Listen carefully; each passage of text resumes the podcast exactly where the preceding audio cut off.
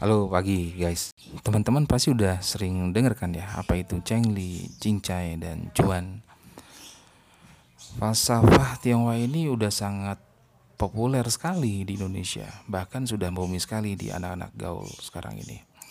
Ketiganya itu udah gak bisa dipisahin gak, Bahkan saling mendukung dan saling mengikat. Jadi kayaknya susah tuh kalau cuma terapin salah satunya. Tapi emangnya Cheng Li, Cincai, dan Cuan itu penting? Nah, yuk kita bahas.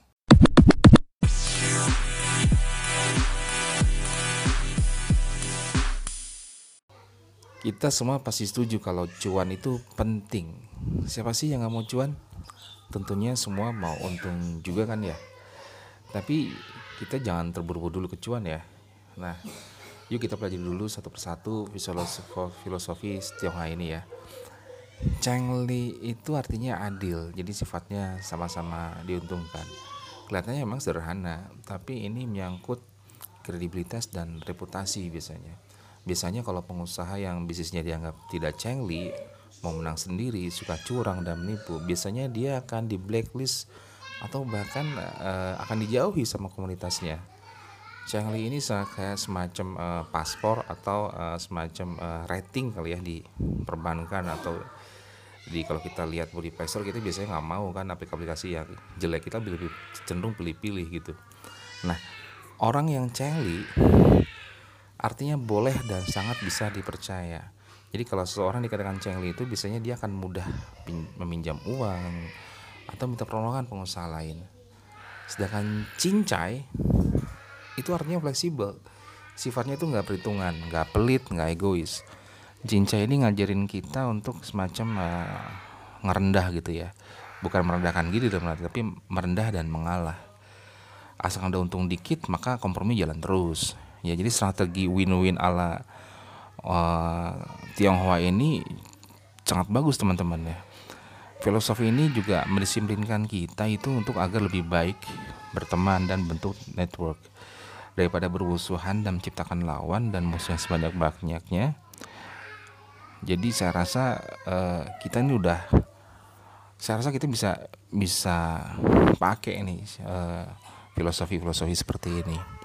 Nah, ciri khas orang yang cengli itu jadi bila mana ada kawan la, kawan dan lawan bisnis yang cara janji, biasanya siap tuh memberikan kelulusan dan tengah waktu yang lebih lama.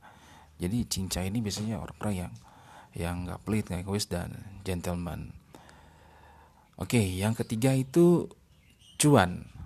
Cuan yang berarti untung atau laba. Filosofi inilah yang mendasari sustainability bisnis-bisnis para pengusaha Tionghoa. Mengapa misalnya pengusaha Tionghoa berperilaku tekun, rajin, hemat, kelihatan sangat kompetitif dan agresif? Karena hitungan laba mereka sering kali sangat mepet dan tipis banget jadi mendingan uh, untung dikit tapi lakunya banyak dan orang seneng gitu. Nah tapi dalam jumlah segi dalam segi jumlah dan teknik mereka itu pintar banget mengolah cash flow.